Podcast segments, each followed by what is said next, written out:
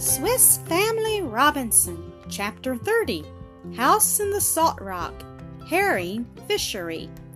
The lucky discovery of a previous existing cavern in the rock had, as must be supposed, considerably lessened our labor. Excavation was no longer requisite.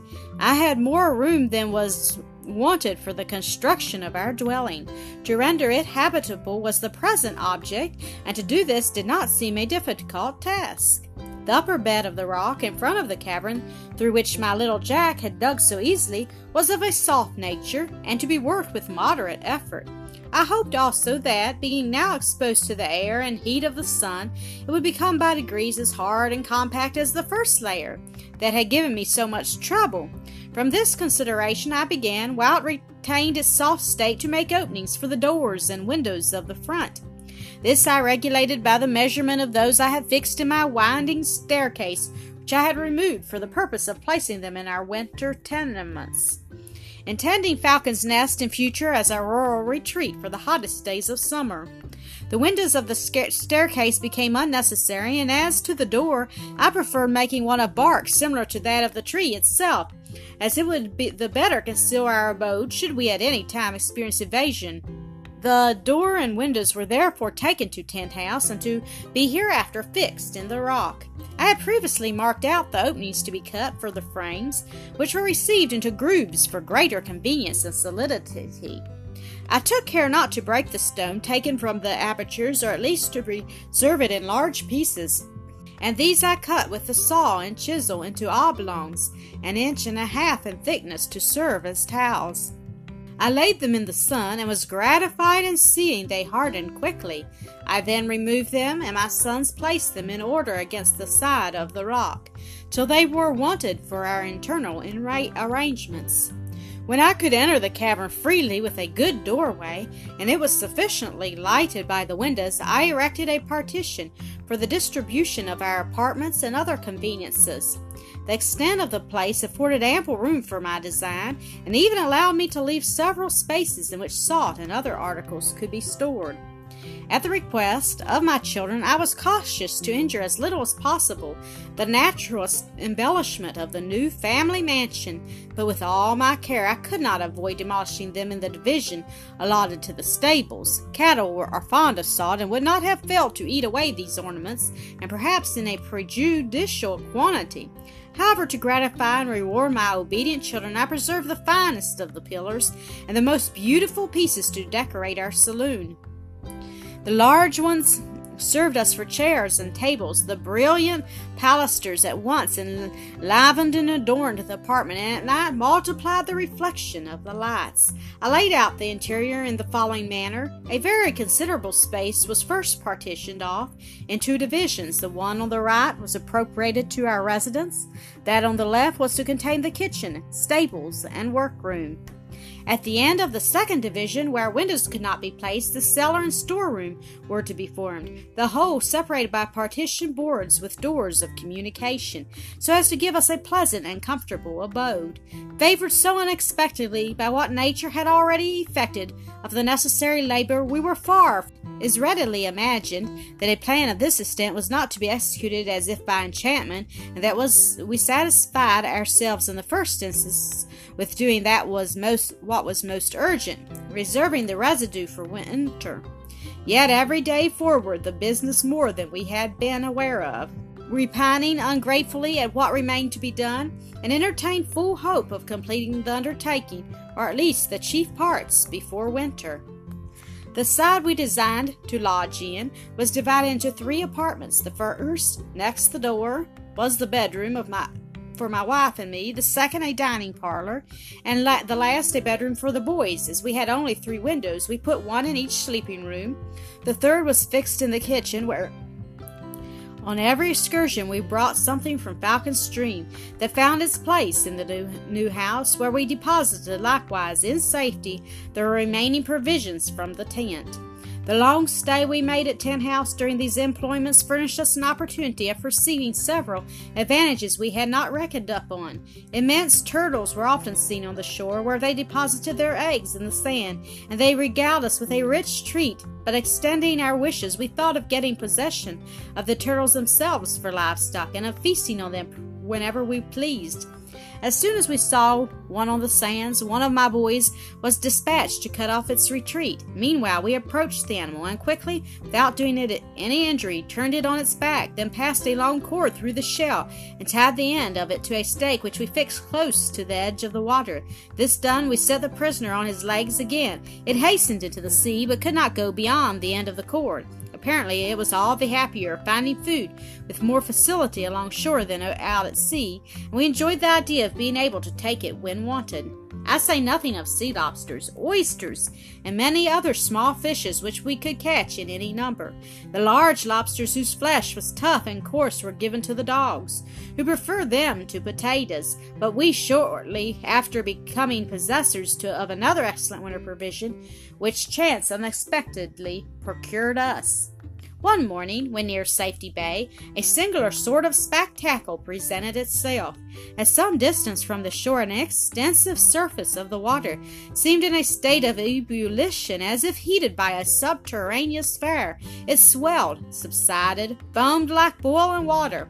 A large number of aquatic birds hovered over it. Sometimes they darted along the surface of the water, sometimes rose in the air, flying in a circle, pursuing each other in every direction. We were at a loss to judge whether sportiveness, pleasure, or warfare produced their motions.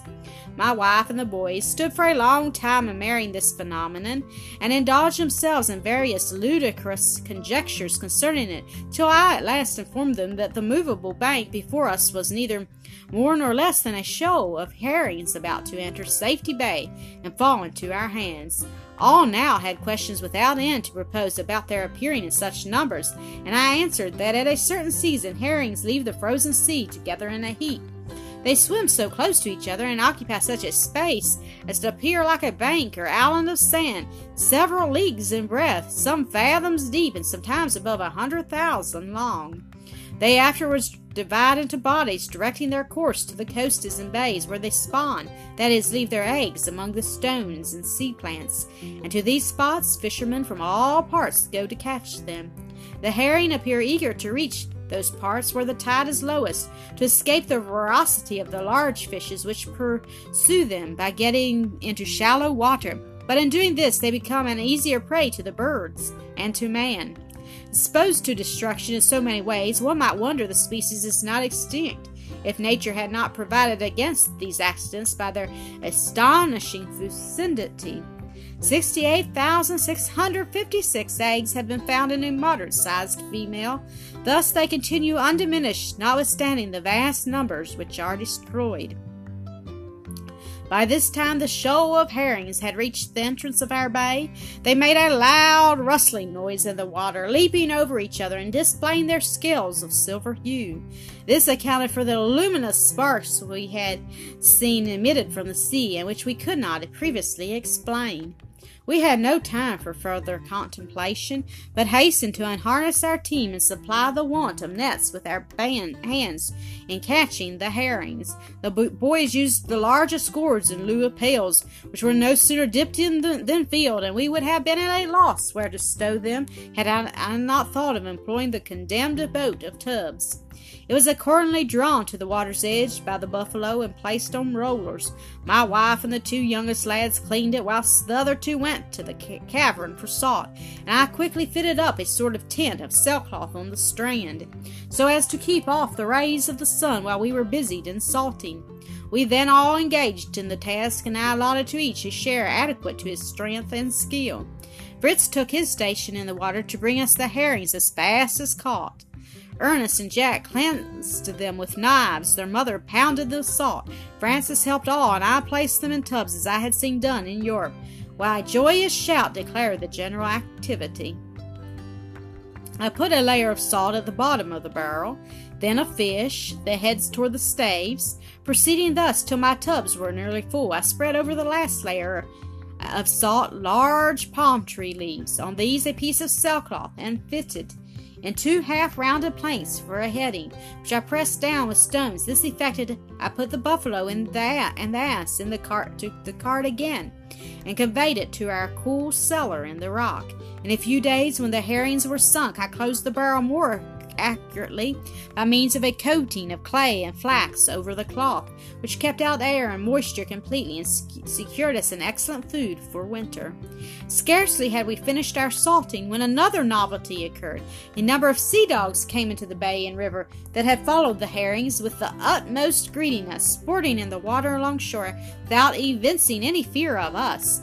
The fish presented no attraction to the palate, but its skin tanned and dressed makes excellent leather. I was in great need of it for straps and harness to make saddles for Fritz and Jack, to ride the onager and buffalo, and in short for our own use, to cut up into soles, belts, and pantaloons, of which articles we much wanted a fresh supply. Besides, I knew the fat yielded good lamp oil that might be substantial for tapers in the long evenings of winter, and that it would be further useful in tanning and rendering the leather pliant.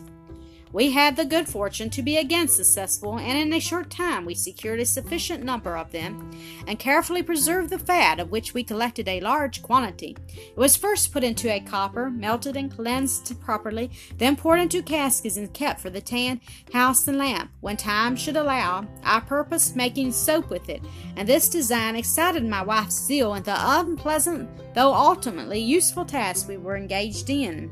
We also took care of the bladders, which are very large for the purpose of holding liquids. The remaining parts that could not be turned to account were thrown into the river. At this time, I likewise made some improvements in our sledge to facilitate the carrying of stones from Falcon Stream to our dwelling in the rock at Tent House. I raised it on two beams on axle trees, at the extremities of which I put on the four gun carriage wheels I had taken off the cannon from the vessel.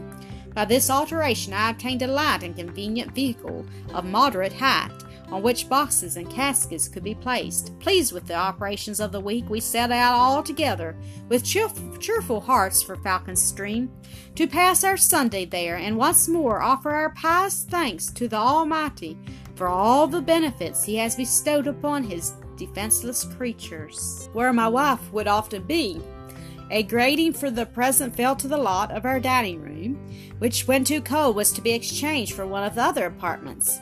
I contrived a good fireplace in the kitchen near the window. I pierced the rock a little above, and four planks nailed together and passing through this opening answered the purpose of a chimney. We made the workroom of sufficient dimensions for the performance of undertakings of some magnitude. It served also to keep our cart and sledge in.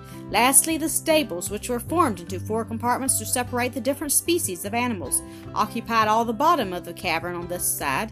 On the other were the cellar and the magazine.